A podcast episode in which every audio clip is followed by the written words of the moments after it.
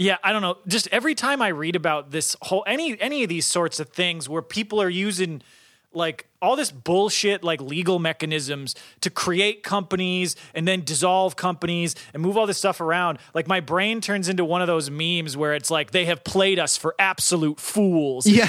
Like individuals were never meant to incorporate as corporations. Well, that's like when I worked at the beer stores in Pittsburgh, I found out that like, you're not actually allowed to own more than one beer distributor. So the boss had been opening all of the beer distributors in like family members and high ranking middle managers' names. And I remember finding this out and thinking like, well, that's like blatantly illegal. Should I just report him? And you know, the person who was training me basically just looked at me and they're like, you think the mayor's going to care about this? Yeah. You know, well, like, no. They probably play golf together. Yeah. Well, maybe with Bill Peduto. I don't know who's the mayor of Pittsburgh now, some other clown. But, yeah, I don't know. The whole thing sucks.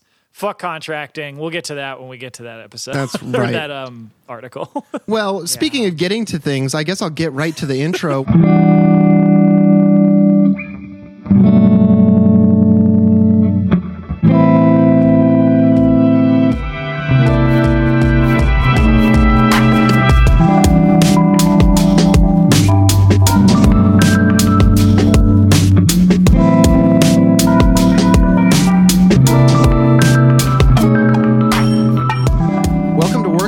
Everybody, your favorite labor podcast. We're entirely listener supported, so thank you so much for any money you might be throwing us on the Patreon. It really does go a long way. If you're not already signed up for the Patreon, that's where you can get our shop floor discussions, overtime episodes, and whatever other cool bonus content we manage to cobble together for you. If you're not in the Discord already, get in the Discord. It's a really great place to hang out, talk about the episode, share memes, share organizing tactics and all that stuff. If you're a patron and you don't have stickers yet, I've said this so many times, just message us on Patreon. It's just send one little message. And if you want to help the show a little bit more, leave us a 5-star review anywhere that you think it will help. Just etch it into the side of a park bench. We love to see it. Yeah, go to the Fall Guys bench in Skegness and leave your 5-star review there. What is Skegness? That's Elden Ring, right? It's some town in rural England. So I actually, you're telling me that there's a Fall Guys bench in Skyrim? Yes. One of the new mods? It's the crossover everyone's been waiting for. Kids these days, I can't even. I'm just going to end up doing an Australian accent. Let's move on. I got to work on my Cockney before I get on mic. So the first thing that we want to follow up with a little bit is a bit of surprising news from the Apple Corporation, indicating that they're going to bargain in good faith with the union, which is like something we love to hear. But I also have this inclination to kind of press X to doubt a little bit. Right? Yeah. Yeah, this one, I saw this and I was like, just one of the, like, I don't know, just reading this, I'm just like, something about this makes this very difficult to believe. It sounds great on the surface of it. It's like Apple's like, they come out and they say, oh, well, you know, the workers voted for a union and we will bargain with them. And it's like, yeah, I mean, that's going to happen for a couple months. Like, I'm sure that there's going to be some bargaining in the first few months. And then the company is going to, and mark my words on this one, they're going to come out and say that the union is being unreasonable. Yeah. And that their demands are too high. And they're not going to be able to come to an agreement on a contract, which is going to draw out the process. And through this whole time, they're doing this like nice public imaging like spin to try to avoid other stores from unionizing because they don't want the fucking Starbucks treatment. No, what? A tech company would never run a big PR campaign, overpromise, and then never deliver on those promises. That could not happen. I mean, but yeah, to your point, Lena, that's exactly what I ultimately came to the conclusion on reading this was because like we have a quote from David Sullivan, who's the Eastern VP of the Machinists, who are, you know, now going to be representing the workers at the Towson, Maryland store that unionized, saying that the workers, quote, look forward to bargaining with Apple and obtaining a strong first contract that makes positive changes for Apple workers and the customers they are proud to serve. And like, yeah, in the ideal world, I would certainly hope that Apple meant what they said in their bargaining for a first contract. But I think that you are probably right on there, which is where they basically see what Starbucks' image has turned into with their scorched earth anti-union campaign. And I think you're right that they're like, well, we're not actually going to accept the union, but we got to come at this a little more like smart than Howard Schultz. Yeah, a little bit more sophisticated. You know, Apple's going to try something they've never done before, which is to look at one major company that's having a huge problem and then only fix that one problem within their own corporate structure. Yeah, I mean, like, the first contract is one of the most difficult contracts for any new union to get. And, I mean, if they are going to be like, I don't remember what the demands from this store were, but I know that at some of the other stores, it was like, hey, we want $30 an hour. Yeah. And if that's the sort of demand that comes up, I mean, there is no doubt in my mind that Apple's going to be like, that's just unreasonable. Our profit levels are sure, they're immense, but like they would be slightly less immense if we paid you, you know, more, almost, you know. Like over a living wage. Yeah, I mean, it'll probably be the sort of thing where they're just like, we are so proud to offer industry-leading wages and benefits to all of our workers, which is why we're offering you to sign this contract that's the same thing that you already had. Like, and you should be grateful for it. That's the sort of thing that I would imagine they'll do. I mean, like, look, we're obviously coming at this from a very cynical perspective, but I think one that's informed by I was about reality. To say, I mean, does it being cynical mean that you're not being real about the history of the situation? I mean, I feel like it kind of does. I feel like we're more like looking at what is the most likely outcome, rather than actually just being like, this is actually still going to suck. Yeah, well, and I don't know, like if you're gambling with someone and you're 99% sure they're using loaded dice and you ask them to inspect the dice, do they get to go, oh, you're just a cynic. You just don't believe in anything, do you? Like, shit, that doesn't make any sense. No, okay. I mean, that's fair. So, yeah, I mean, we just wanted to mention this because, like, even the announcement that they are going to bargain with the union like is a different tack than we've seen from so many places. And I really mostly just want to mark it so that, you know, months down the road, if this store still doesn't have a contract and they're acting exactly as you said, Lena, like that, oh, the union's being unreasonable, then we can just refer back to this to be like, hey, remember when you said you were going to bargain in good faith? Oh, it turns out that was a lie. Well, I also think that a little bit more pressure is the Microsoft CWA agreement, because, I mean, they want to seem like, oh, no, we're even better than Microsoft. I almost forgot who the fuck it was for a second. I mean, but yeah, I mean, if you want to hear more about that, that's one of our most recent shop floor discussions where we talk about the CWA Microsoft. What is it? I almost called it. Yeah, the neutrality agreement. I almost called it labor peace, although it's. I mean, not, we go over what levels of labor peace it is in that episode. But yeah, to move to our next story that we're covering. We're actually going to be going to Trader Joe's, which we've been. You need anything? Yes, which we've been covering. We actually have a second store that has filed for an election. So on Tuesday, June 28th, workers at a Trader Joe's in Minneapolis became the second store in the chain to file for an election in the NLRB, and they are actually going to also be part of the independent union Trader Joe's Unite. And that is pretty fucking cool. Yeah, this rules. I mean, I would definitely prefer to purchase bags of chocolate-colored covered pretzels from a union location. So really hoping this goes through. I mean, there wasn't a ton of info that I could find on this announcement, mostly just like Twitter videos of like them announcing it on the floor and everybody being like, yeah, which was hell dope. Yeah. But from what I could find on Twitter, basically they say they're focused on most of the same stuff that we heard from the workers at the Hadley, Massachusetts store, where they announced they were filing basically safety at work, protection from being arbitrarily fired, and as was really emphasized at both these stores, that the workers would themselves have an actual voice in how their workplace is run. What a crazy demand. I know. Wow. Insane. Imagine having a say in the thing that you do for a third of your life. It's right? Wild. These people stock, they stock our ethical free-range cereals and our soy chorizo. And then they want to be paid a living wage for it. Crazy. It's nuts.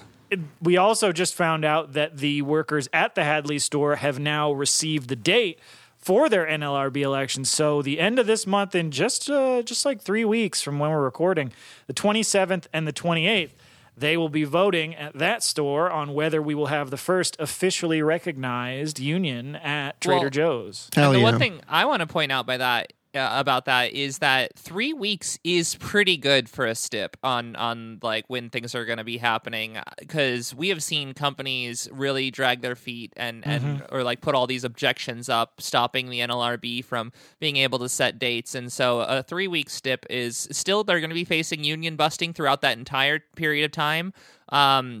But, it's much better than, months of facing union busting up to an election, which can be really grueling on the employees and really, hopefully not lower momentum if people are doing good rank-and-file organizing. But, even with, good organizers, sometimes people just get very tired of having thousands and thousands of dollars spent to ruin their workplaces. Yeah.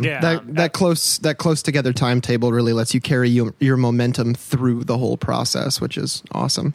Yeah, so we'll be following that one, and hopefully in a few weeks we'll have an episode where we are recounting their election victory. Hell yeah.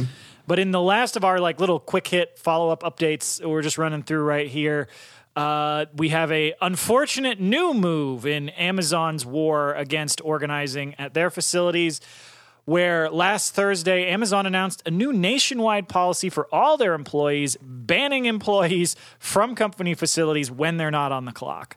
And specifically, the policy reads, quote, "Employees are not allowed to access Amazon buildings or working areas during off-duty periods. Off-duty periods include scheduled days off and before or after scheduled shifts," end quote.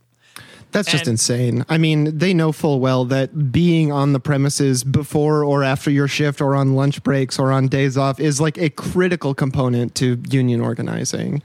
Well, and this is also going to be, and sure, it's meant to make it so that it's harder for the organizers to talk to fellow workers, but even just it's going to give more reasons to fire. You're you were here 15 minutes early for your shift. Well, that's not allowed. Mm-hmm. Yeah, it basically just, obviously supervisors already kind of have carte blanche to fire people for any reason, especially at Amazon when they do things through their opaque, cull the workforce via algorithm bullshit that they do.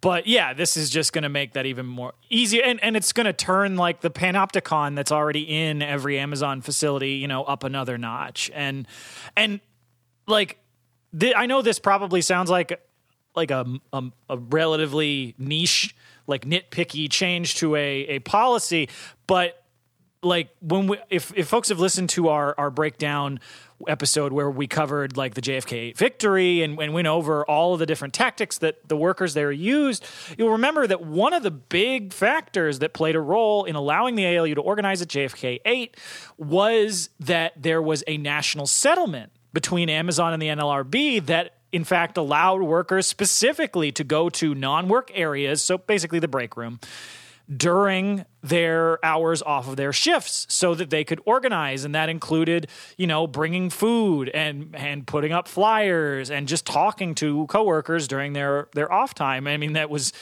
how Chris Smalls was originally arrested, going into the facility to bring in, I think, baked ziti.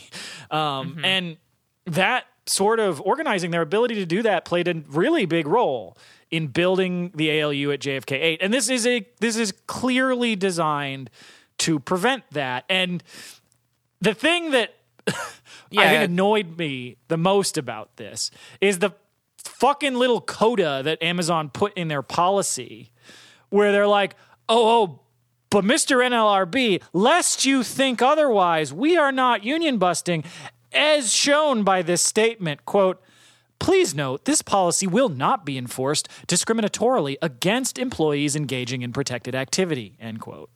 Right. So does that mean that you are allowed in the break room during your non-scheduled time because of the agreement if you're organizing? Because, I mean, like, if it, like, because that's, it could put such a gray area in there. Yeah. I feel like they're just going to use it to be like, oh, you're not organizing. You're just standing there talking to people. Yeah, the way I interpreted it is I think Amazon's lawyers have basically said, well, that settlement was that we wouldn't break the law and stop people from like organizing. So we've just made a blanket policy that says nobody can be in the facility on their time off, whether they're organizing or not. So see, it's not targeting union organizing. It's right, just everyone. I think that the only facility that has the potential to really fight back against this is still the Bessemer one, because they have their open election that still is unresolved, because we don't have any other warehouses that have filed at this very moment. And so they're like, hey, this is a slightly quiet time. Now would be a great time to do a blanket statement across all of these because there's no status quo that we can really, you know, fuck with people with, except for, I guess, maybe JFK 8 could maybe fight against it. But that's about it. I've seen some posts from like Cause, the workers at the facility in North Carolina, trying to push back on this, but they're still in a pretty early stage of fighting back against this. I will be interested to see if, say, like maybe Amazonians United, maybe folks who are running like a minority union, a solidarity union type setup, they might be positioned a little better to actively push back against this. But yeah, it's going to be interesting to see how the folks push back against this because it's so obviously an attack on the unions that, like, I don't know. I can't imagine the NLRB is actually going to force them to reverse this policy. So I think it's just going to have to, folks are just going to have to adapt. Yeah, no, it really does just kind of feel like somebody sent a memo and was like, hey, you know, things have quieted down for a second. Launch the anti-union policy and make sure to write at the end that it's not going to be used in an anti-union way, right? Mm-hmm. Like, it's kind of the equivalent of being like, they send out a company email and they're like, here's a racist joke. We promise it's not racist. Well, and I mean, like, and we say quiet, and we just mean that more in like a legal framework, because we've actually seen even more facilities, you know, announce that there are people organizing in them and other sorts of things like that. So I think that this is really just a preemptive move to, like, this is like the calm before the storm, and so they're going to do whatever they can to put up a wall. So I mean, let's hope that this doesn't impede them way too much, and they find that maybe this as a organizing tactic. Because I mean, like, what if there are even like people who are not supporting the union necessarily who, you know, forgot something and then get written up? And, you know, there's all sorts of reasons why people would need to be back at their workplace during time that they're not scheduled. But I mean, to move to our next story, we're going to be doing another follow-up on the Ecuadorian national strike, which has ended maybe temporarily, but I mean, as far as we can tell, there are a couple of the demands that were on that list of 10 demands that have been met with the kind of like, okay, we'll do some of these, and then we're going to actually have a mediator and a negotiation on the rest of them. I think that for the most part, this indigenous struggle is prepared to go back out into the streets the moment that the Ecuadorian state does not comply with, you know, or decides that they're going to try to cut one of the demands.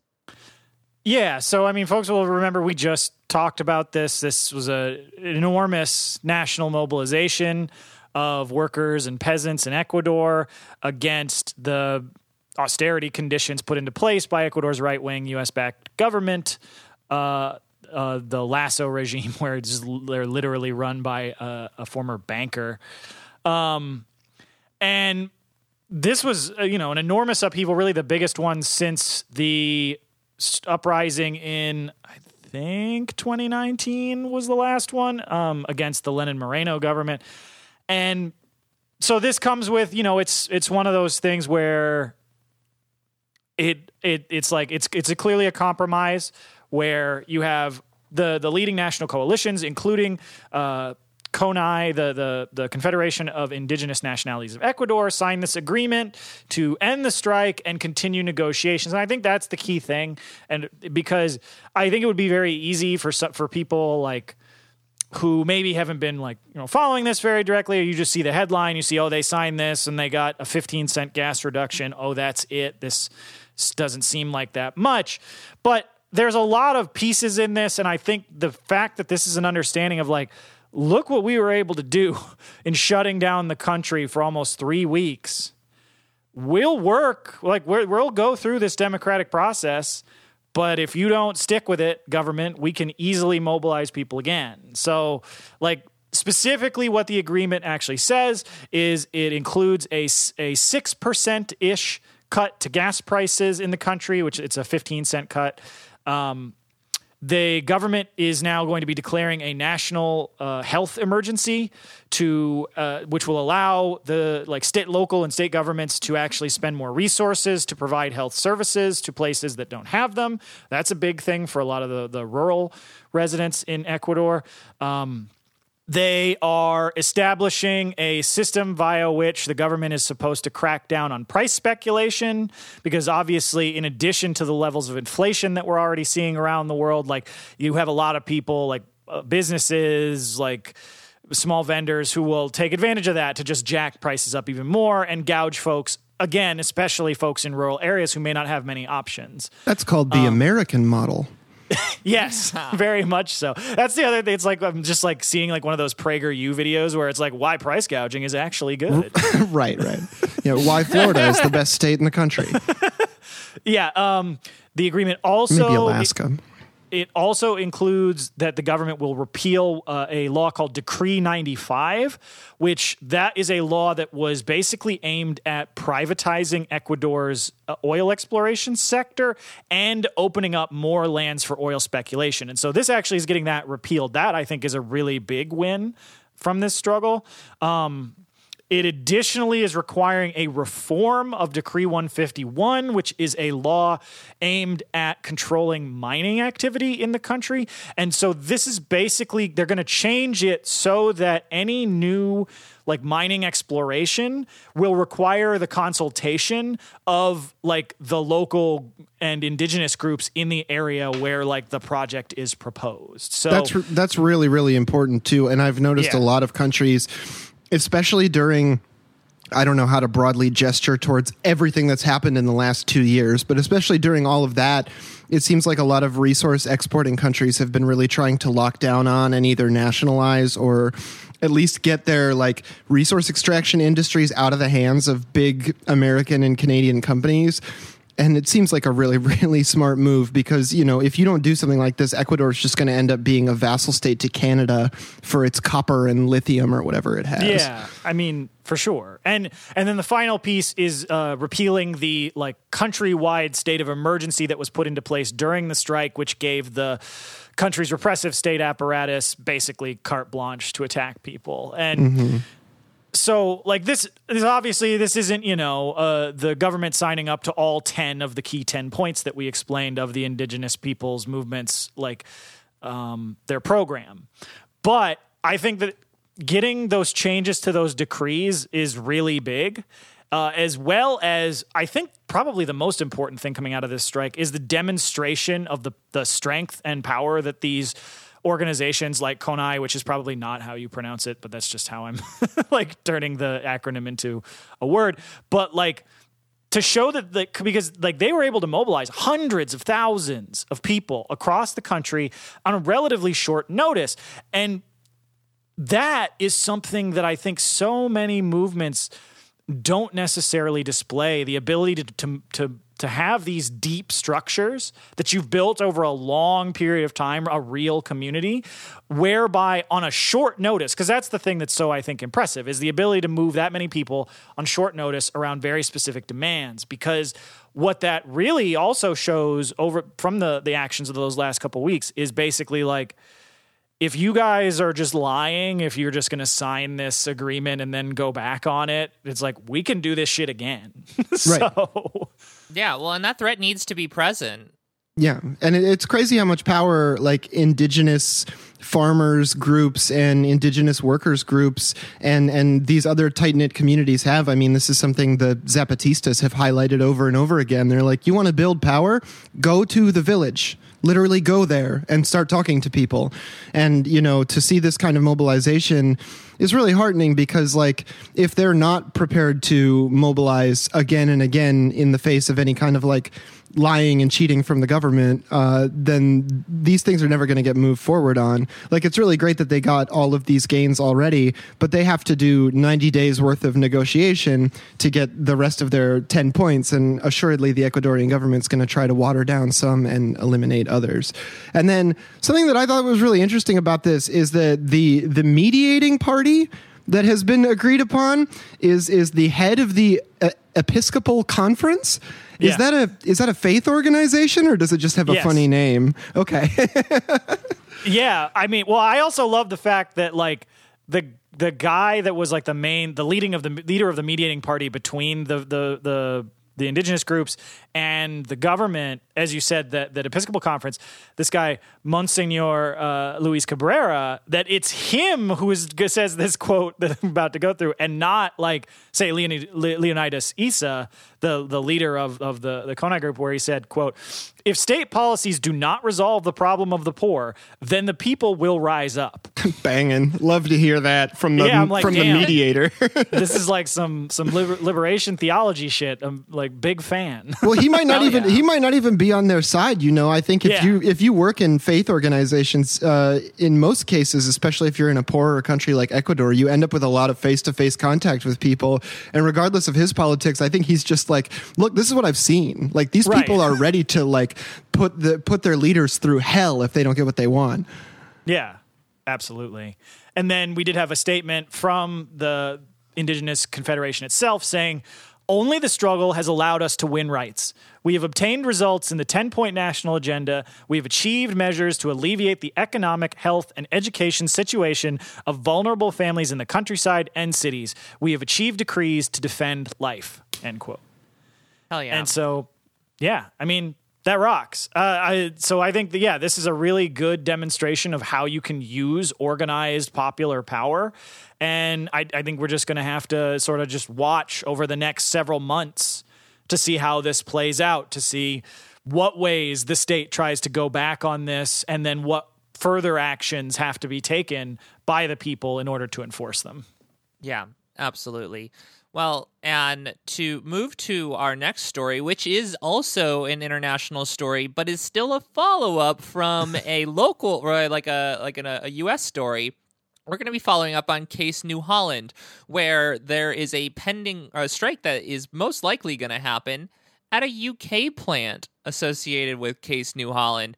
And this was, I mean, news to me mostly. I mean, like, of course, there are a bunch of multinational corporations out there, and I guess I just had not put together, because, you know, covering so many different companies and things that are, you know, having work stoppages going on at them, I was like, oh, Case New Holland, that's just, you know, it's at a couple different places in the U.S., you know, with a relation to, what, the Netherlands, maybe? I don't know. Oh, yeah. Well, how many New Hollands are there? There's a New Holland in Racine. There's a New Holland in the UK. That's some William of Orange shit, New Holland in the UK. No? Yeah. No English history buffs? Never mind. Well, yeah. Basically, the company is dragging out the bargaining that's been happening there to the point where these workers are basically gonna have to go on strike, expanding the U.S. strike to an international strike, which we kind of love to see. Yeah. So just for a real quick like update on how things are going in the U.S., I mean, we mentioned when we first talked about the start of this strike a couple of months ago that they, like the UAW said, they're like, we think this is going to take a long strike, and we're prepared for a long strike. And so, I mean, we had a quote in here because these workers have been cut off from their company health care. But the kind of funny but also bad thing about it is that, like, Well, when the company cut their health care off, the union picked it up. And there's a quote here from Yasin Mahdi, who's the president of UAW Local 180, who said, the insurance, referring to the insurance from Case New Holland, is worse than what we currently have, referring to what they're getting from the union. And the wages are not commensurate with 2022 wages in this area. All of the area manufacturers are paying more.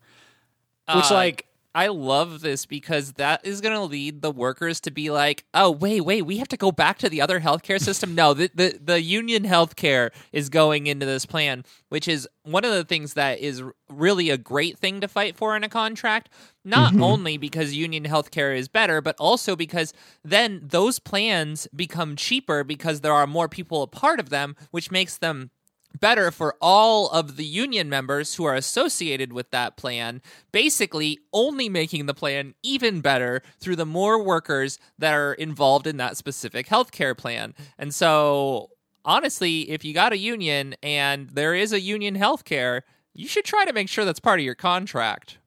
Absolutely. And in response to, the workers' continued action, the company has just done the exact same thing that it's been doing, which is refusing to bargain in good faith. And so you have workers still standing strong, such as Tim Holloway, a machinist at the Racine plant, who said, quote, "You're not just a number. You're not just someone who's picking up a screwdriver or a hammer and going to work and going home. You matter. Your family matters," which is a really great pro-worker message, and also one of the most Wisconsin things you can say. I'm surprised he didn't say his hi to your folks for me and watch out for deer. Yeah. Well, and now the strike, as you were saying, Lena, is no longer confined entirely to the Midwest, and it looks to be expanding across the pond, because that's also something they say in Wisconsin. All the way over in Michigan, across the lake. So we found out there's actually a Case New Holland plant in Basildon, England, as well, where over 500 workers there, that tractor plant there, are going to be going on strike. And this is really interesting. I don't know that I'd seen this. It's a little bit like the transit strike, but I understand why the train strike did a series of one-day strikes. Seeing that for a tractor plant is new to me. They're basically like, because they have, the sorts of demands that you would expect. The company has offered them a 5.6% raise this year and 2 to 3% next year. And of course, with current inflation in the UK at least 9.5%, probably realistically when it's calculated, like with most current prices, is probably around 11%. So you wouldn't even catch up to this year's inflation with next year's raises. So yeah, I think ridiculous. That we've seen this at a lot of different UK manufacturing areas. Like I remember when the biscuit strike was happening, that was an intermittent strike where they were, not working during certain periods. There was still times when the factory would run. And so, I don't know if this is just a common tactic in the UK, but it does seem in manufacturing that it has happened more often than it has happened in the US, where those strikes, I think, happen less often in the US. They are usually a little bit more like, we're going to strike until we get the contract. Right. Yeah, I don't know. Maybe it's just a British thing. Maybe you would do intermittent strikes, too, if your grandfather got bombed by the fucking Germans.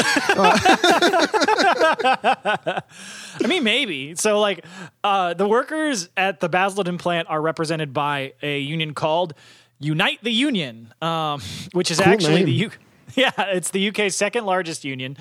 And they've pointed out the same thing that the workers in Racine and in Iowa have pointed out, that the company's making record profits. So the idea that they can't afford to pay workers a living wage that keeps up with inflation or exceeds it is a joke. And I really like the statement from the general secretary of Unite, Sharon Graham, who said, the greed displayed by Case New Holland's leadership is staggering. Case New Holland is bringing in billions and CEO is rewarded obscene amounts, but the company's workers are expected to swallow a real-term pay cut in a cost-of-living crisis. The sickening excesses of corporations like Case New Holland is exactly why people aren't fooled by calls for pay restraint. Corporate profiteering is driving inflation, not workers' wages. Case New Holland should be under no illusions. We will be backing our members with the full force of the union in their fight for fair pay rise. Hell yeah. I love the pointing at the bosses and saying, like, this corporate profiteering, this is it. Like, don't be fooled by anything else. This is the number one thing that's fucking us all over. Yeah. Yeah. And so, like, as we said, their plan for their strike that actually, I guess, did just start. They were planning to strike on June 30th, July 8th, July 11th, July 28th, July 29th, and August 26th and 30th. And if after those series of one-day strikes, the company doesn't come back with a better offer, then they plan to, like, accelerate the strike into to intensify it into, like, a more longer-term action. See, we're going to do it the British way. We're going to twist their arm just a little bit at first, but if they don't comply... Yeah. And... the other thing, though, that I think was so great about this was that they specifically in their, like, statements pointed out, like, that the workers in the U.S. are striking and extended their solidarity, like, with the local officer of the union in the Basildon area, Michelle Cook, saying, unites Case New Holland Basildon members send solidarity to their UAW brothers and sisters striking for better pay and conditions in America. Our message to Case is the same. The company makes massive profits off the back of its staff. It's time to do the decent thing and give them a decent pay rise. Hell yeah. Hell yeah. Yeah. Well, hear ye, hear ye. We've got news for you. Hear about if you're a performer in the medieval times, because apparently there's a union coming. Well, I mean, it's called a guild, but it's a union. And they're not just doing that to be cute either. We'll explain in a minute. I feel like this is like the one labor story that, like, the mainstream media picked up on over the last week, because they're like, medieval times. Oh, we can do so many puns. This is going to be great. They're going to unionize the jugglers and the jesters and the fools. Yeah, there were memes going around too. That one with the knights with the ham sticks on, that was a meme, right? That was a solid meme. Yeah. Well, it's not in the meme review. And it's also technically anachronistic. No socialist revolutions had happened during the medieval period, okay? Just like asking people to read Caliban and the Witch. But yeah, so this is what we're going to be talking about here is the workers at the Lyndhurst, New Jersey medieval times have officially filed to be the first unionized location in that chain, and the union will cover knights, squires, actors, and stable workers. Hell yeah. I love this. I feel like it's like if all the things I want to do when playing role-playing games is, like, go in there, like, sure, we're doing, like, you know, 15th, 14th century stuff or whatever, but yeah, I'm a communist then too. Yeah. Well, and I do think, like, as you were alluding to, like, John, it is appropriate that the union that they are filing to affiliate with is called the American Guild of Variety Artists. And, like, yeah, they are a union. They function like any other union. They aren't actually a guild. Like, they don't have, like, you know, exclusionary policies. It's just very appropriate that the workplace that actually literally has knights and squires is signing up to unionize with a guild. I mean, performers love a guild. I imagine variety artists is like... yeah. I guess whatever, so, like, non-theatrical stage performers. So you got your sword swallowers, your fire dancers, your I don't even know the rest of them. I think part of it is just so that it can include like theme park workers, because that's okay. One of the, because the Guild of Variety Artists represents people who perform at theaters, as you would expect, but also theme parks and touring acts. And in specifically, they also represent the workers at Disneyland. So, okay. Like, I was going to say, how many magicians are there in the country? Like, right. Yeah. I mean, that's the thing. It's hard to do a craft union around like knights in the year 2022. Right. Yeah. The Squires Union. Kind of a weird one. And so like one of the things that these workers are really focused on and why they've been fighting for a union is safety concerns, which really, when you think about it, makes a lot of sense, because you got people who their job is potentially multiple times a day to be riding horses around or just, you know, corralling horses in a really loud indoor theater full of drunk people and children. So, and yes, like this floored me when I read this, because I have never been to a medieval times. And so maybe those of you who have already knew that they were riding horses around inside, but I didn't fucking know that. And I kind of had to read it 3 times before I was like, yeah, this does say they're riding the horses indoor.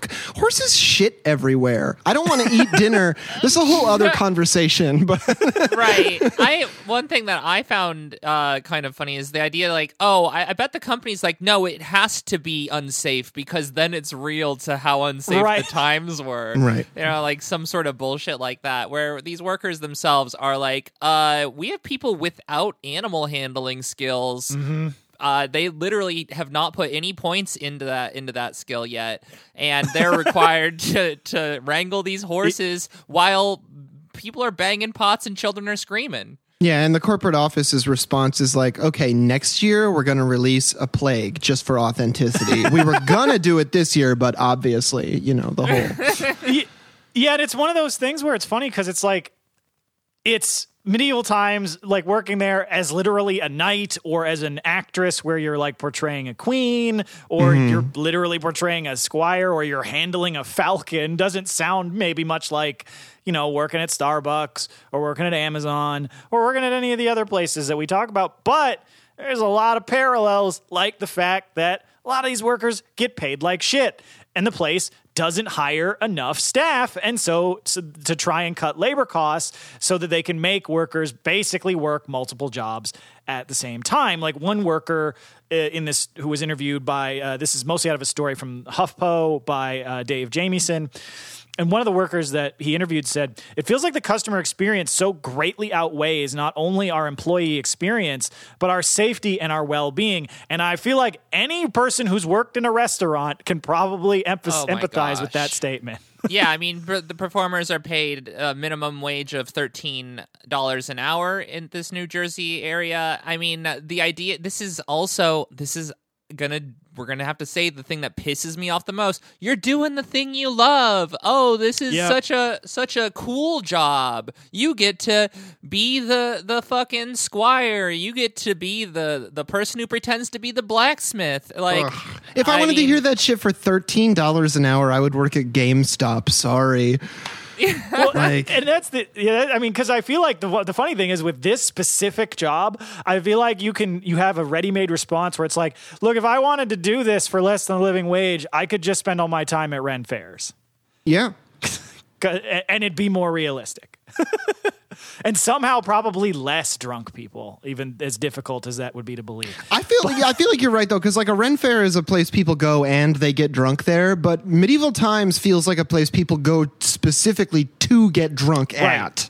Yeah, absolutely. And I mean, because they've like one of the things they specifically talk about being dangerous is that you have people like they get wasted and then they like see people doing the jousting or whatever. And they're like, yeah. And they like start banging plates together.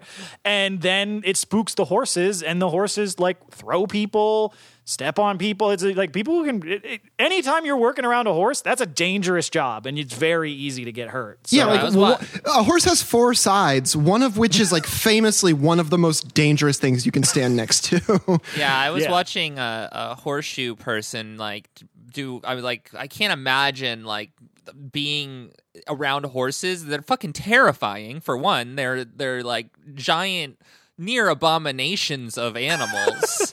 And just like, just because I've been watching more YouTube videos lately, but like, that seems so dangerous. They're like literally next to the horse, and I'm like, this guy's gonna die. Yeah. This is an anti-horse podcast. Horses are basically megafauna, and they should not exist. We never should have switched from those like giant sloths. Yeah. But I mean, yeah, it's one of those, this is like, again, so many parallels with so many of the other places, because worker after worker who Jamieson interviewed for this piece told him that it's like, they're not organizing because they hate their jobs. They're organizing because they like their jobs, but they're tired of being treated like shit by their bosses and not being given respect for the dangerous and difficult work that they do. And like Pernell Thompson, who is a stable hand at the location, told them, they treat a lot of the professionally trained actors like anybody can do this job. They treat a lot of the stable hands like we're fully replaceable, and they consider it an entry-level job. I've worked entry-level animal care jobs. This is not that. You can get hurt or die doing this. Mm-hmm. Yeah, I think that's a really great thing to outline. I mean, just the idea that because, you know, this is such a cool role play thing that, you know, everything requires, you know, like more skills, but gets paid less. You know, that's always the way when it comes to these, you know, kind of glorified performance jobs or, you know, things related to performance, whether it be like, you know, again, working at the Apple store and she's so grateful to be working with all this great technology. Why don't you work for less? You know? Right. Well, I mean, and what has medieval times, the cool and hip, you know, fantasy historical theater company done in response to this? They have hired union busting consultants from the, quote, Independent Center for Worker Education, ominous, and they're paying them $3,200 a day. Whew. Yeah, I thought that was a typo at first, to try and union bust. And so, of course, all of the other stuff that comes along with that, captive audience meetings, during rehearsal days, and also brought in the CEO, Perico Montaner, which, to be honest, does sound like a medieval name, to, quote, hear workers' concerns and to kind of give the impression that the company gives a shit. But I feel like any worker that I've ever met knows that when the CEO shows up for a day and listens to you, it really doesn't fucking mean anything. Yeah, like, for some perspective, I mean, everybody can tell, like, $3,200 a day is a ridiculous amount of money, but for comparison's sake, that's the equivalent basically to 6 weeks of wages in one day for these workers that are starting at New Jersey's minimum wage. So, yeah, well, and we're pretty optimistic that these workers will be able to get their union, because IATSE had made a push back in 2006 to unionize the exact same location, and it had only lost by 3 votes. So with the way that, you know, all of the contradictions have mounted through the pandemic, the way that people are a bit more educated in how to organize, I think that we will be seeing this first medieval times union, this guild of very important performers and you know, stable hands and other workers like that. Absolutely. So hopefully we're going to be seeing, you know, all 9 of the locations across the country eventually, you know, looking at this and being like, you know, those folks in New Jersey are right. The Squires do need to get together. Hell yeah. Hell yeah. I mean, there are 9 locations. So that's not a huge amount of things to overcome, and if you could get all 9 locations, that'd be a pretty powerful union. So yeah, absolutely. So really looking forward to this. I mean, their election is on July 15th, so not too long, like less than 2 weeks from now. So really looking forward to seeing that. I mean, everything that they were talking about from interviewing the folks in the article really sounded like there's a lot of unanimity around the union, and they didn't specifically say in there whether they were inspired by Starbucks or Amazon, but the fact that they said that they've had people standing up in captive audience meetings and challenging the consultants' claims and being like, yeah, that's bullshit, and actually this is the truth, like that rules. I like just absolutely love seeing that. Like, it's also true to form. I mean, be rabble. That's yeah, I mean, that's the thing. I don't know if you want to like really fight this hard against your workers forming a union when they're the sorts of people who are far more likely to know like the historical background behind people showing up to things with pitchforks and torches. Yeah. Right? Yeah. Hey, look, they learned how to swing swords and shoe horses for $13 an hour. What have you learned how to do? You're soft. Don't fuck with them. That's right. True. Absolutely. Well, to move to our next story, we're going to be going to what is not a strike, but a picket, and it's specifically not a strike because we've got some motherfuckers who have, in the state, who have extended the Railway Labor Act, the one that we fucking hate so much, it's also bad, to folks. These people, these pilots at... Really everywhere. This isn't confined to anyone. Yeah, because right. like what we want to talk about is if you know anybody or if you yourself have tried to take a plane anywhere in the last few months, you probably have had your flight delayed or canceled or switched dates, switched times, fucked around with, because according to the airlines, there's a pilot shortage. You'll be shocked to hear, listener, that the airlines are not being entirely truthful. No. A lot of this I got out of a story from Liberation News about the crisis that's being faced by U.S. airlines, fundamentally mostly because of the fact that the airlines are private instead of being public, which is what they should be. Obviously, at this point, everybody is going to be well aware that, you know, at the beginning of the pandemic, one of the industries most hard hit by travel restrictions, by shutting down of businesses, by trade being, like, delayed, were the airlines. The airlines took a huge hit, and because air travel just, you know, dropped through the floor, especially when there are travel bans internationally. But despite that, the airlines have never actually been in any danger of default. None of the major ones that form the monopolies, like, you know, Southwest and Delta. They also got millions of bailouts, or was it billions?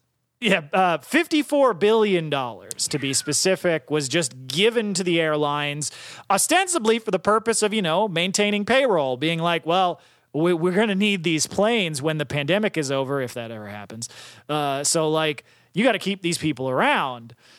And so, of course, the airlines then turned around and used that money to pay bonuses and increase executive salaries. Like, Southwest Airlines CEO got a $10 million bonus in 2020, despite the fact that nobody could fly anywhere in 2020.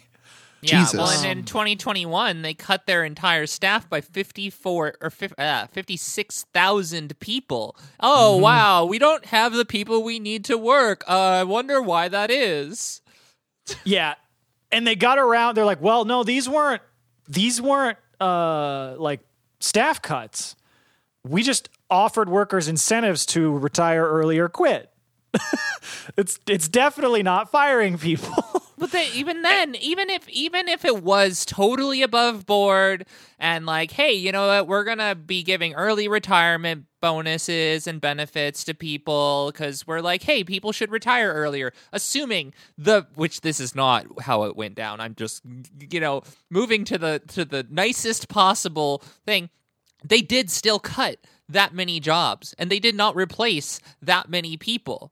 Like, yeah. And on top of that, they have made air travel incredibly unsafe during this pandemic since the CDC has cut masking guidelines and the airlines were just like, oh yeah, we're very excited. What was it? Was it Delta or whatever? Yeah. Who basically came out and said, we've been lobbying against having masks on planes, which, I mean, this isn't affecting the CEOs at all. They still get to sit in their fucking cush office. This is affecting the flight attendants, the pilots, even the other people, the passengers on the plane, who are far more likely to get sick because of that getting rid of the mandate for masks.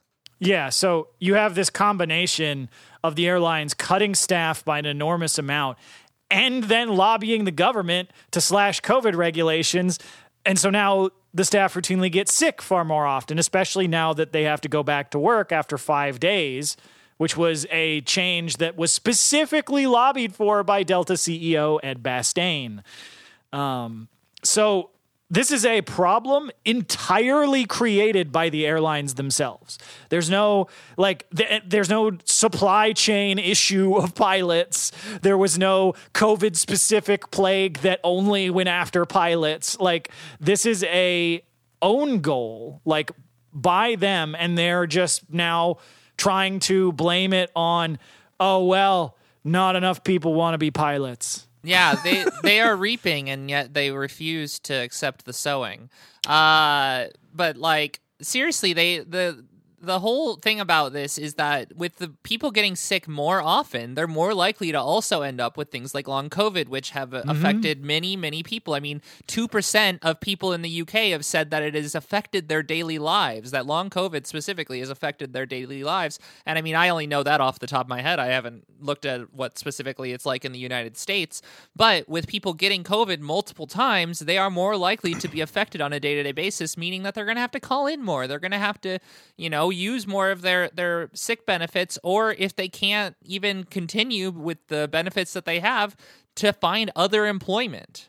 Yeah, well, and while all of these employees are getting sick, the airlines are going full fire festival mode and just overbooking and over-advertising the entire time, continuing to promise, like, you know, normal air traffic standards to consumers. And then when they're not able to, they have refused to return over $10 billion in ticket fees to those same consumers, instead insisting on just juggling their flight dates around, which, as you may know from being a person with a life, a flight on a Friday that you need is not just as good as a flight the next Wednesday when the event that you're flying for is fucking over. Yeah, exactly. I mean, I thought it was wild when I found out, oh yeah, they're just keeping $10 billion in fees from people they cancel. Yeah. I'm like, so they're just stealing money. Right. Like it's just open robbery. They I can't imagine what the legalistic justification they have for I think that the way that they get away with it is because they charge you extra for the ability to refund your ticket. There's like special things that you have to like sign up for and pay extra for in order to get those benefits. I mean, like when I had a flight that was rescheduled a while ago, like they said, oh, there's absolutely nothing we can do. We'll get you on the flight tomorrow, and we're not even going to give you a place to stay. There are zero benefits that we are providing to people. This is just something you're going to have to eat. Yeah, and all while this is going on, while they've created massive understaffing and therefore massive overwork for the pilots who are still employed there, they're also refusing to update the contracts that these workers are like employed under. So like pilots at Delta and Southwest are working on contracts that are multiple years out of date now. Like Captain Jason Ambrosi, who's the chairman of the Delta Master Executive Council, told reporters, quote, "It's been 2.5 years since our contract became amendable and 3.5 years since the Delta pilots last had a pay raise. Meanwhile, our quality of life has eroded due to management's unwillingness to schedule the airline properly," end quote. And yeah, I mean, it's one of those things where I feel like when I was a kid, like being an airline pilot was seen as at least a semi-glamorous job. It's like, oh, you get paid really well and you get to visit all these places and people are like, ooh, you're a pilot. This is very cool. And now I feel like they're treated like dog shit. Yeah. Like all the rest of the employees. Oh my God, 3.5 years without a pay raise. That's like a 15% pay cut basically over 3 years. Right, to the point where these pilots have been going on like rotated pickets because they're not allowed to strike, since the Railway Labor Act basically says that, you know, you have to go through this month-long process to possibly strike, though they are going through that process. I mean, they are, when people are off their shifts, going out and picketing across the country.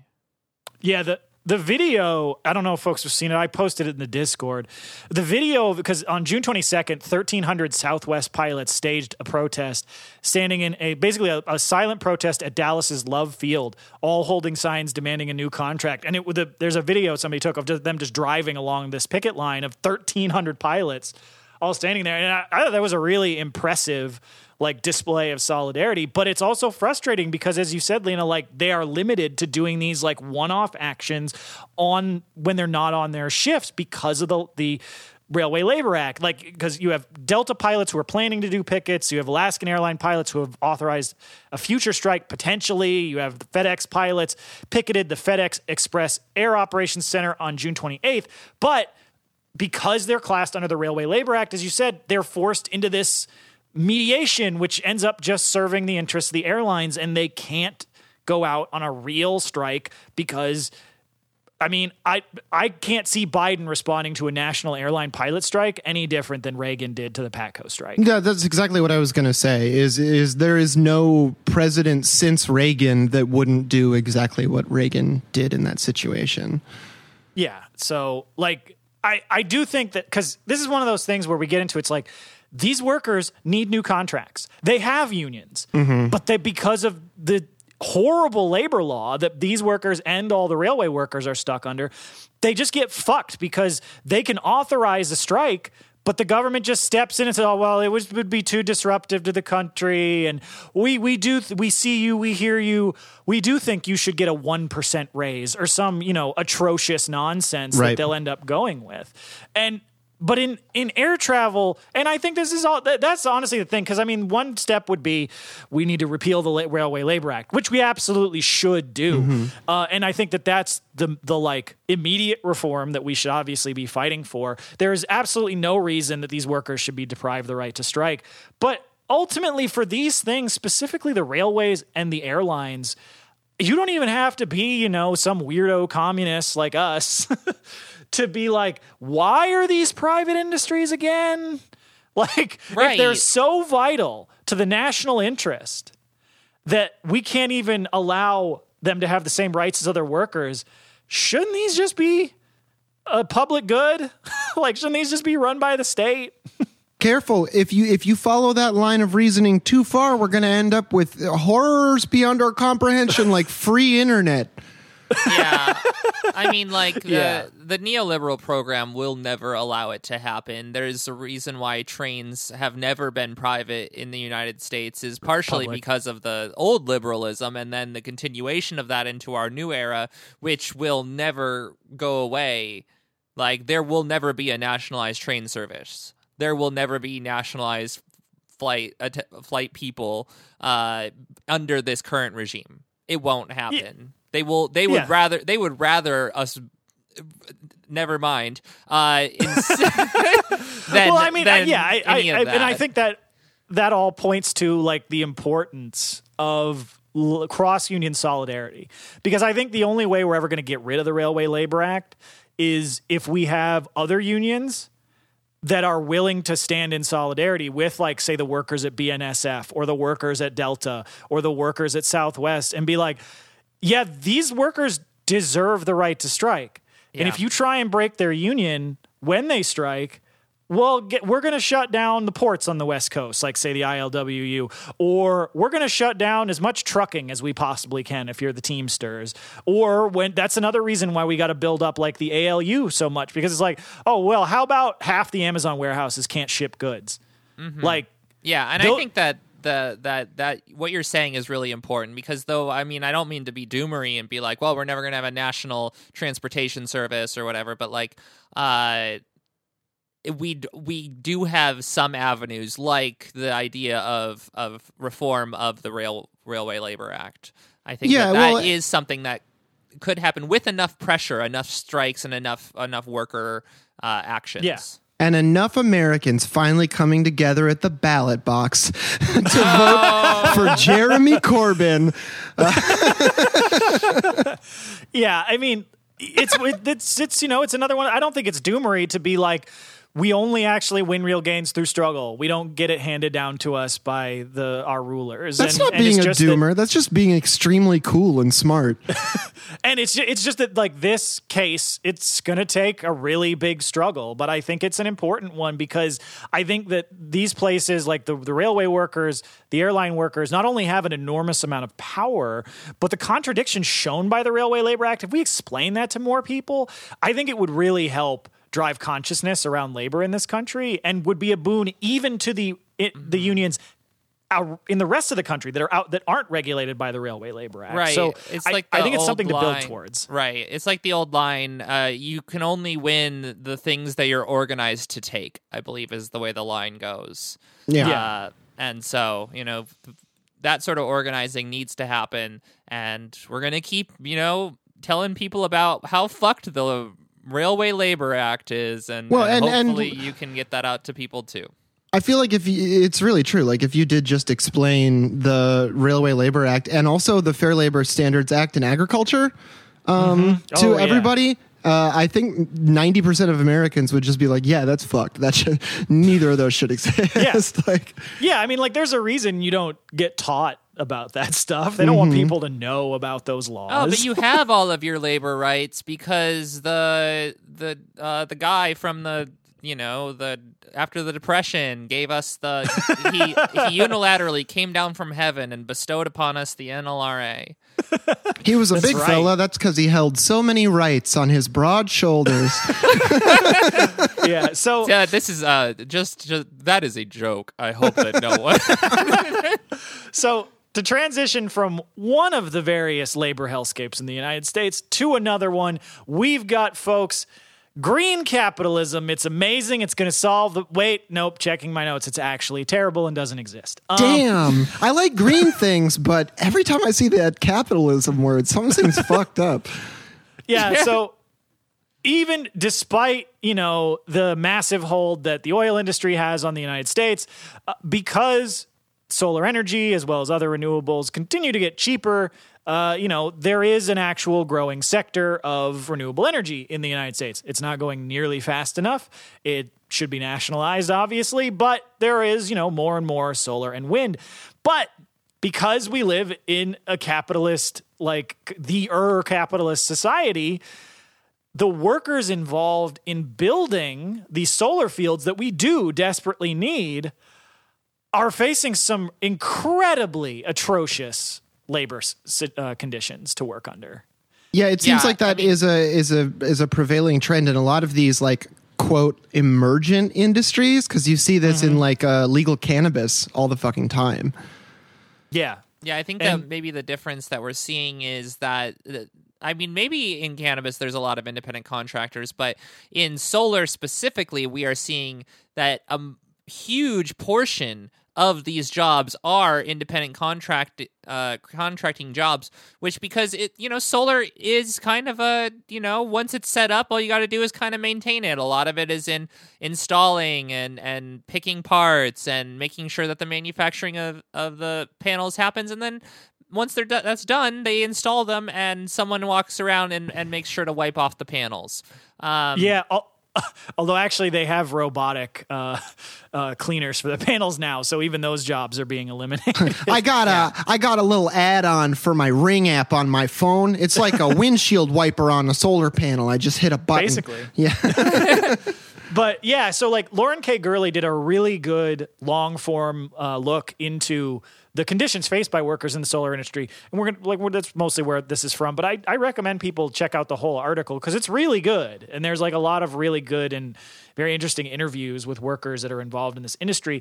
Because it basically seems like it's combining the worst aspects of people of having to work for temp agencies and the construction industry, because so many of these companies that are building the solar fields for the various like operators that are actually selling the electricity are basically, they set up a quick job. They're like, okay, we need to hire a bunch of people. We're going to install this stuff.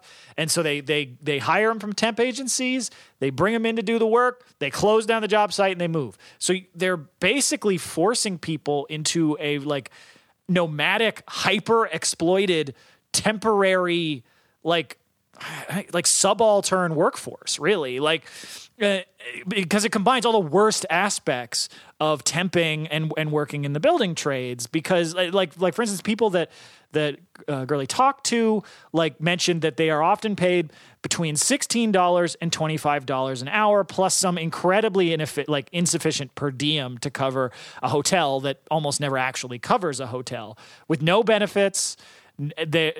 Nearly impossible to secure actual full-time employment.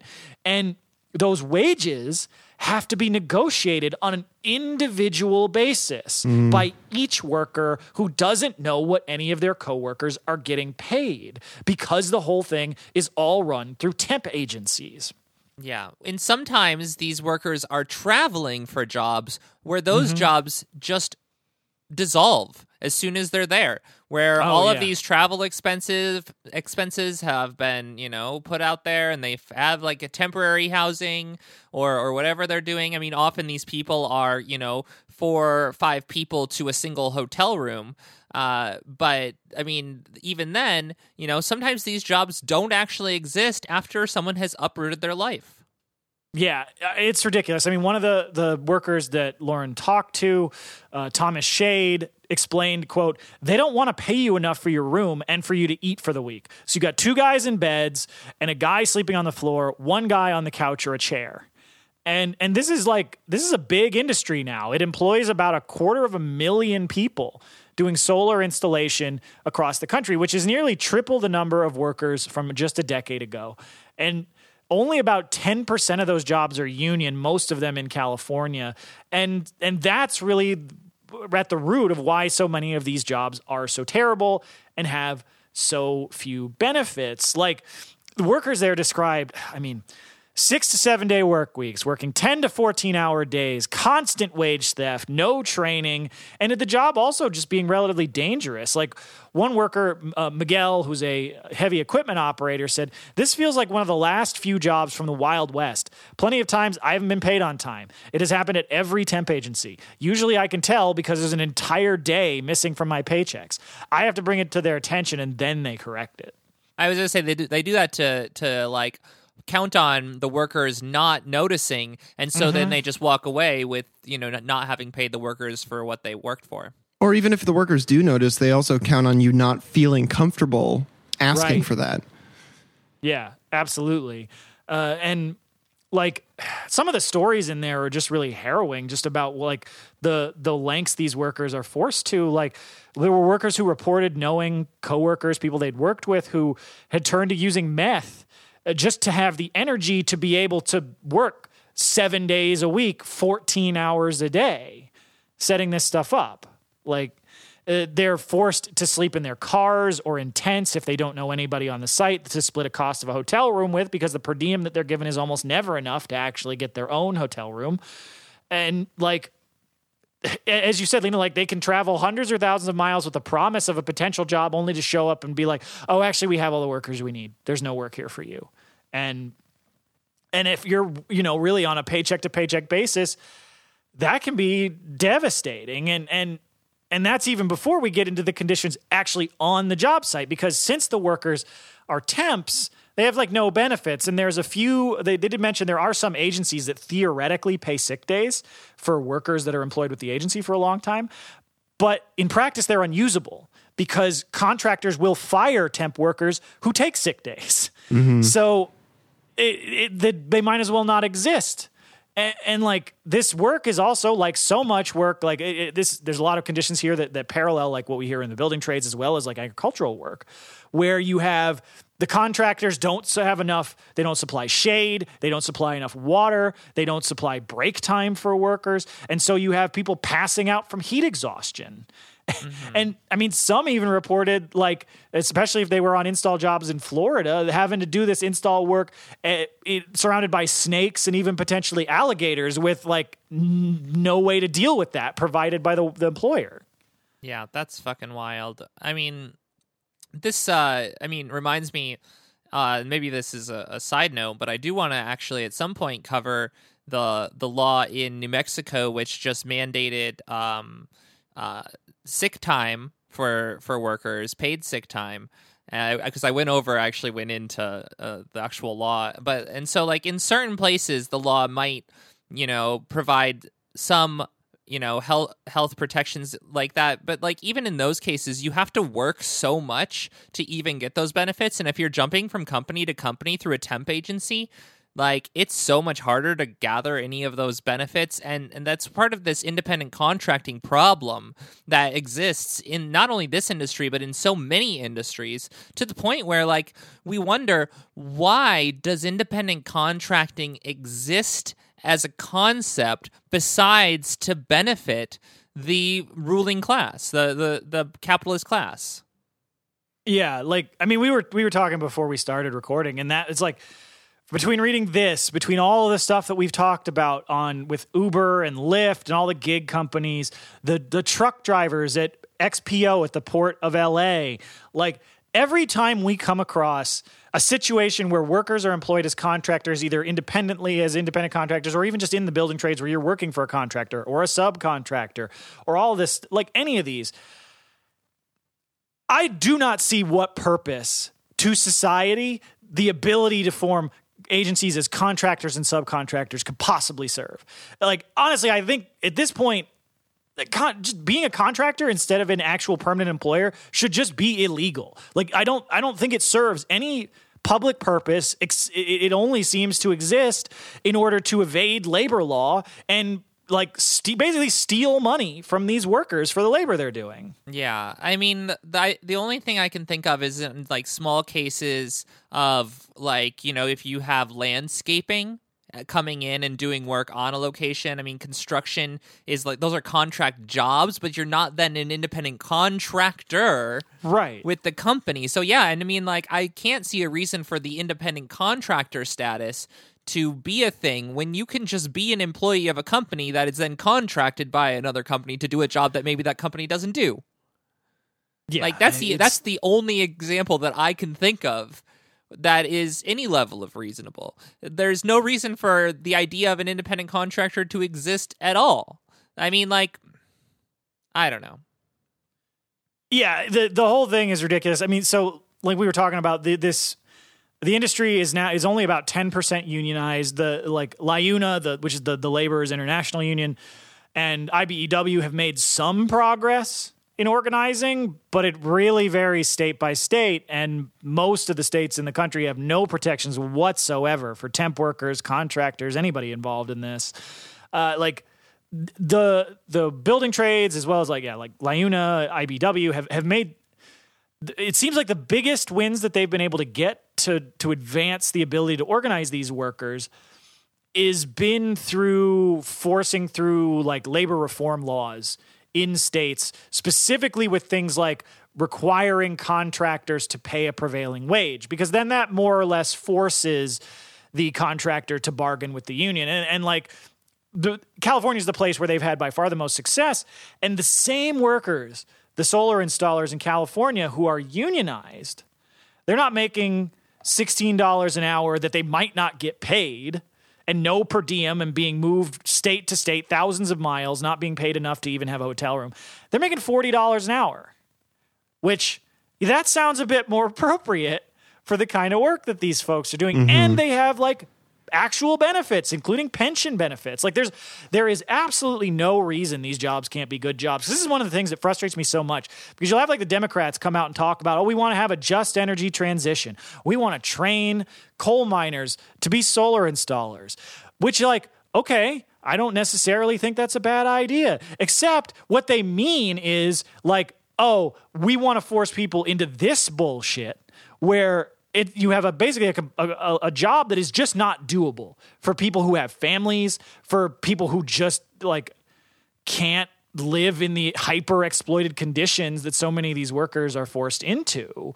It means it's like, oh, we want these people to go from a job where they're currently super exploited to a job where they're even more exploited, but it's green. Right. Well, and I think that the one thing that I've failed to, like, bring up, and I don't even know if it was covered in this article, because I have to be honest, I'm reading most of this just from the notes, is the migrant workers, like immigrant workers, who mm-hmm. are also very often independent contractors. And I mean, they are with, you know, temporary job companies and such, and they are also super exploited by these independent contracting practices. And I'm sure that many of these, you know, well-trained people are immigrant workers. No, absolutely. Yeah, I mean, the guy that they quoted in there, like Miguel, which I don't believe is his real name, is, I believe, a migrant worker who has been doing this work for, I think, like a decade. And yeah, like the whole thing, it's a big fucking house of cards, and it's just built for the profit of these contractors in the same way that agricultural laborers are super exploited. Mm-hmm. It's completely fucked. Like we need to get rid of contracting or get rid of the key is just make labor law, A, have teeth, and B, make it applicable no matter whether you're a contractor or not. That's probably the simplest way to do like the immediate term reform that's mm-hmm. needed, along the more important route of, if this is what we have for installing renewable energy under the most advanced capitalist nation on earth, it sucks. Then that should be a good signal that capitalism is not up to the task mm-hmm. of dealing with climate change, because this is dog shit, and this is not going to actually get us to a place where we actually have renewable energy. Well, I mean, like, we need this shit run by a plan. When American politicians talk about renewable energy and their big plans for it, they start talking about how much they love Elon Musk, which is a really good indication of the path that this kind of stuff takes under liberalism, which is that they just put the biggest fucking idiots possible in charge of it. Right. And then yeah. the lines that are always toted out is, I just remember the kind of debacle under Obama where there was like that one company who didn't do anything but got a bunch of subsidies or whatever. And it's like, that's why we should not have fucking a bunch of private industries. We should have a fucking nationalized like environmental like energy policy that actually employs these people, and these workers have unions that will actually provide good benefits. I mean, all again, we go from, independent contracting to actual employees to like a nationalized industry. But I mean, like, fuck, I would be willing to skip the middle step and move right to the latter. Yeah. So there's a lot of work to be done, because there's no reason that these jobs cannot be really, they should be good careers. This should be the sort of thing that you're proud to tell people that you do, because it's mm-hmm. actually like doing something very important for society. And the fact that our form of capitalism has managed to turn it into this should be an absolute indictment. But absolutely. Anyways, speaking we want to close out this week's. Yeah. Speaking of people we want to yell at. Yeah. We're going to finish out a week as we have been, catching up with Starbucks. And of course, we got to start out with looking into, oh, hey, how's Howard Schultz war on his employees going? And same as it has been pretty much, where on June 22nd, Starbucks fired yet another union organizer for organizing, this time at another store in Buffalo. This was at one of the stores that only recently unionized there. This is the East Robinson store. And so Victoria Conklin was fired for being late, the first time she had ever been late in 5 years. That's for real. That is for real. The actual firing offense that they have cited. This is also the exact situation I would make up if I was trying to do hyperbole about the way that companies like Starbucks do targeted firings during labor organization. Yeah. Absolutely. And that, well, I mean, to that point, it's not even just that they fired her for being late for the first time in 5 years, which, as you said, is already insane. It's on the back of, like, she has a quote. She explains exactly why this is so fucked up. Quote, "They fired me because they scheduled me to do a clopening, which is when you close the store and open it the next morning. And I overslept and was late by 20 minutes. But the store opened on time. We didn't lose any customers or anything. The only thing I couldn't serve when we opened was iced tea because it takes about 5 minutes to steep." That's insane. That's it. Yep. That's why they fired her. Because, I mean, Lena, you've talked about this a million times. They fired her because she was late after she worked a shift that should be illegal. Exactly. Like, oh man, clopening ships, like that that those they're really the worst, and they honestly are what I've drawn a conclusion from is why so many people have sleeping disorders, because very often people's early jobs in their early adulthood are either, you know, working super late and then having to work early and then wild schedule shifts. Like, nobody has consistency, and suddenly people are in their, you know, mid-20s, maybe even early 20s or any time after that, and they're just like, I just don't know why I can't get to sleep. And it's just like, your body has been conditioned by the material things around you to not be able to actually self-regulate your sleep. Like, that's just how it has happened. Starbucks is pretty especially bad about this, because while they're fucking with your sleep, they also are like giving you free coffee the whole day, so you develop like wild caffeine dependencies and shit. I remember after years of resisting becoming a shift supervisor, taking the role as a shift supervisor because my manager promised me that I would have a coherent and set schedule. Spoiler, never happened. Yeah. Yeah. Damn, what a surprise. Mm-hmm. Starbucks management lying to the workers. Insane. But I mean, that's the thing. So Starbucks is, of course, saying, oh, no, we didn't fire her because she was just late. This was not the first incident. And they cited something that she had been written up for before, which was the workers at the store went out on a ULP strike over unsafe conditions that led to coworkers being burned, like, I'm pretty sure by like hot liquids at the store. And when they went on strike, she locked the cash that was in the register in the register. So it's like, okay, now this will secure the stuff so it can't get taken away. And they wrote her up for that because she didn't transfer the cash from the, again, locked register to a safe. To the time delay safe that can only be opened between certain hours and is also frequently broken and doesn't work correctly. Yeah. So their excuse is obvious nonsense. It's a manufactured pretext that they came up with to fire an organizer.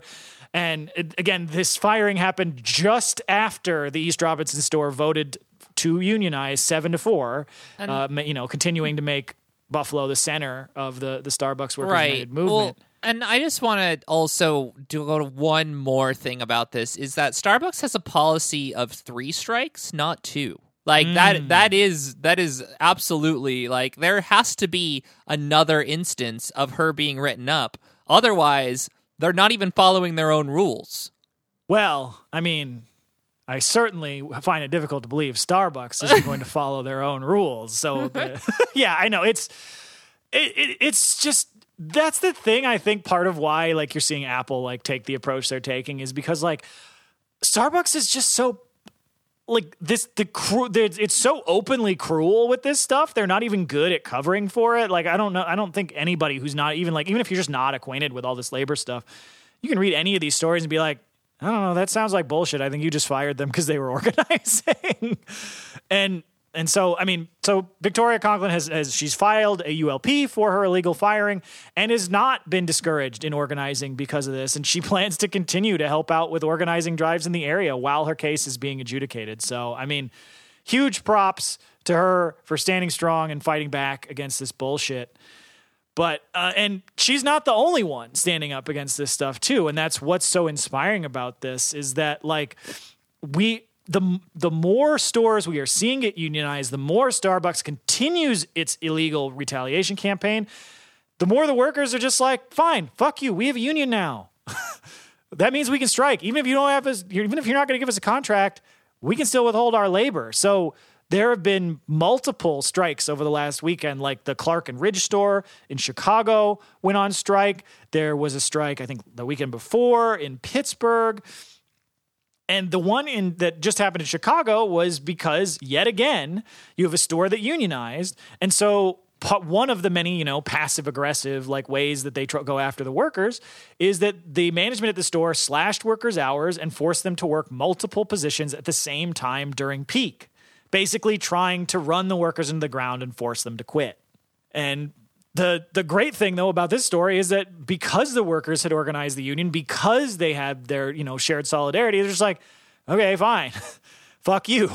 Yeah, you like making all that money on the weekends when you know, have your highest amount of customers, right? Well, what if the store was closed because we're on strike? Yeah. How's that going to go? That fucking rocks. I mean, we also are in the show notes are going to have a little solidarity fund for the Chicago workers who are on strike. Yes.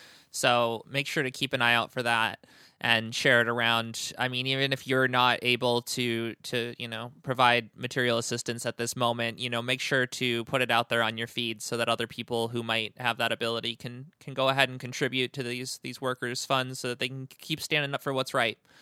Yeah. But I guess we'll move to votes, where we actually this week have two losses and then a bunch of wins. One of them was in L.A. and the other was in Boston, both by only 3 votes. I am a little surprised by how many of these California ones are specifically the ones that are failing. And I mean, I guess I shouldn't say failing in more like, you know, just like unable to meet the extreme union busting that Starbucks has been rolling out. But yeah, that's just something that I've kind of observed through all of these. But I mean, as usual, there's so many more victories than losses. We've got 13 union wins this week. And I guess we're starting off on Monday, June 27th, when Roanoke, Virginia won their election with a unanimous 14-0 victory, bringing the number of stores in Virginia to 10. On Tuesday, the 28th, workers got wins at the stores in Sterling, Virginia, Seattle, Pittsburgh, and Gresham, Oregon. Mm-hmm. And then on Wednesday, Columbus, Ohio got their second union store.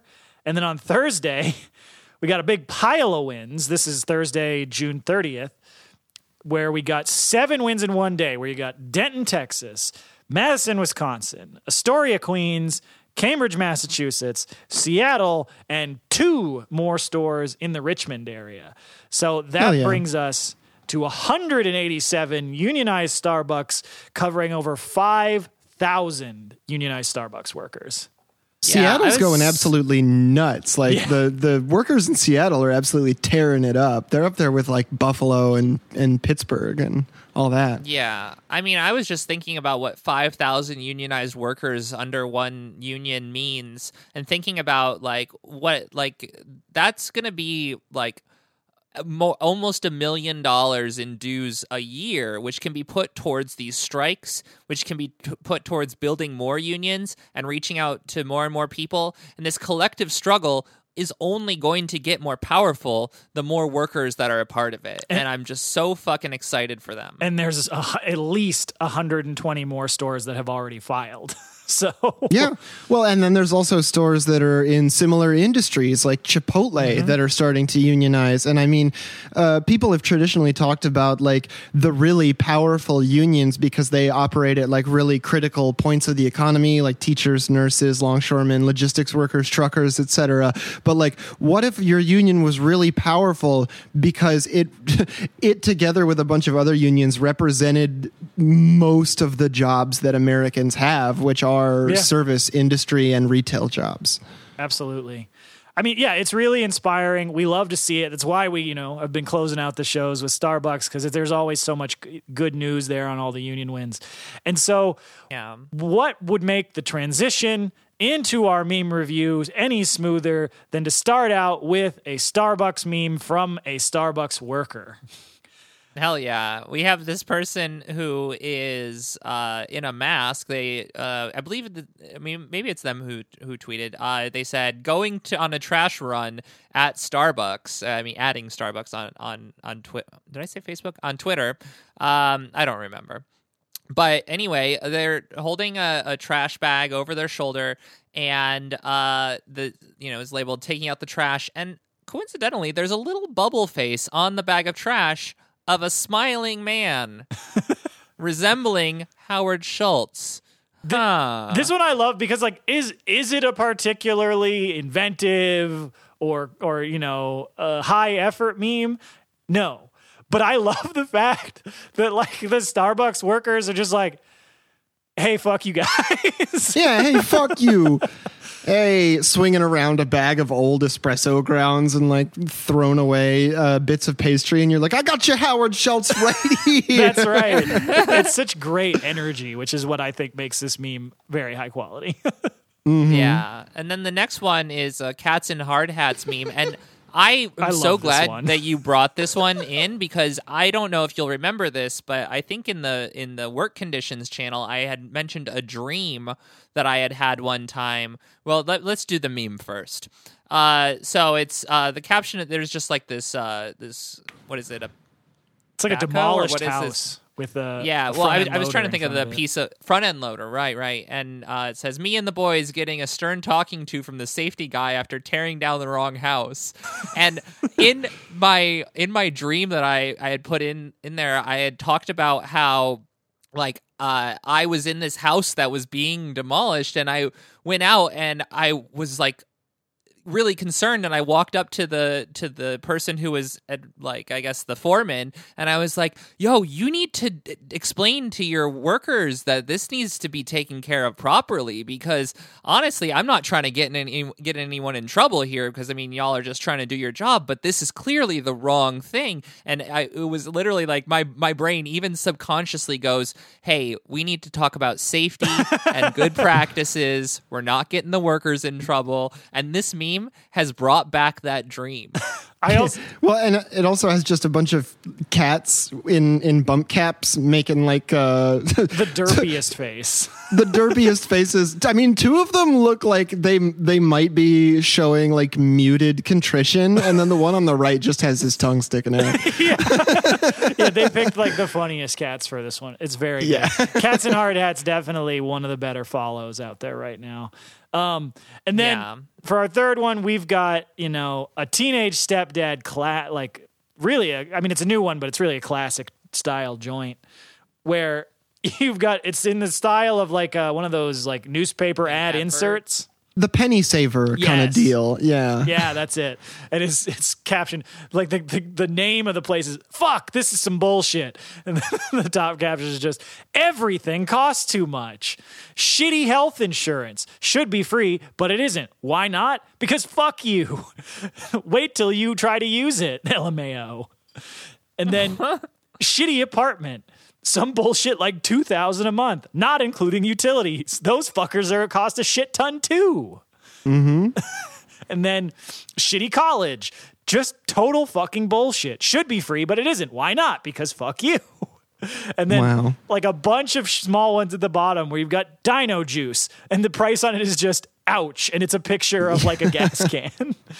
And then "Cigs." Again, because fuck you. These almost all of these at the bottom say because fuck you. Yeah, so "Cigs. I could really use one.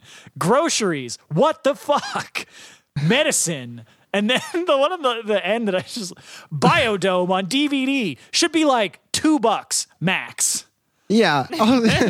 Why was Pauly Shore even famous in the first place? And why was he in a Goofy movie? And then the bottom caption has got the, important part there. "Inflation. These motherfuckers just want us to stay poor forever." That's right. That's I don't know how many times I have to say it, but if gas is up and crude is down, that just means you're getting fucked that much more. That's correct. Mm-hmm. And they've got all the profits that they need anyway. We honestly could get basically free gas for the working class. Anyway, that's a different point. This next one is a book cover. And it really reminds me of our current administration and their commitment to fundraising. I was going to say nothing, but you did think of the one thing they're committed to. It also reminds me of the New York Times. But and their fucking transphobic article. Did you know that Nazis and leftists are the same because because I'm a transphobe? Yeah, that says New York Times opinion columnist. Yeah, it's terrible. And in this, so this is it's got a guy and then his big shadow behind him, and it's "The Strange Case of Dr. Liberal and Mr. Fascist." Which it's a little too true. Yeah. I mean, it's one of those ones where you're like, hey, it's funny because I'm witnessing it every day in my actual life. Yeah, the somber nature of it's we're all just this is so funny. Yeah. And then the last one we're ending with is a motherfucking Share Zone meme where we've got this cowboy skeleton tipping his hat. with a nice like purplish background. And it's, listen up, partner. If you haven't been stealing from work, now's the time to start. That's and right. They're already taking a bunch of your surplus value. You might as well get some of it back. Who was that older guy in The Big Lebowski who played the cowboy dude at the bowling alley? Oh. Sam. The fuck is his name? Is that Sam Avery? Sam Elliott. Sam Elliott. That's him. I read this meme in Sam Elliott's voice when I first saw it. Oh, yeah. Absolutely. That's good. That's good. All right, folks. Well, that's going to do it for us this week. If you'd like to support our show, we are entirely listener-supported, so head on over to patreon.com/workstoppage, and we $5 a month. You get access to all of our special content. And we really, really, really appreciate it. You can share any of our episodes and, get the information out to people. I mean, this is super important for people to get their labor education so that we can continue this movement. You can follow John on Twitter at @FacebookVillain. You can follow the pod at WorkStoppage Pod. You can listen to BP Plettis. You can listen to Red Game Table, which a little spoiler on that. I don't know when it's going to be coming out with the new season, but there's going to be a new person on it. No more told. Anyway. Oh my God, Nick Cage? That's right. He's still that hard up for money to pay the IRS. That's right. Well, thank you all again. And as always, labor peace is not in our interest, and solidarity forever. That's right, solidarity. Solidarity, everybody.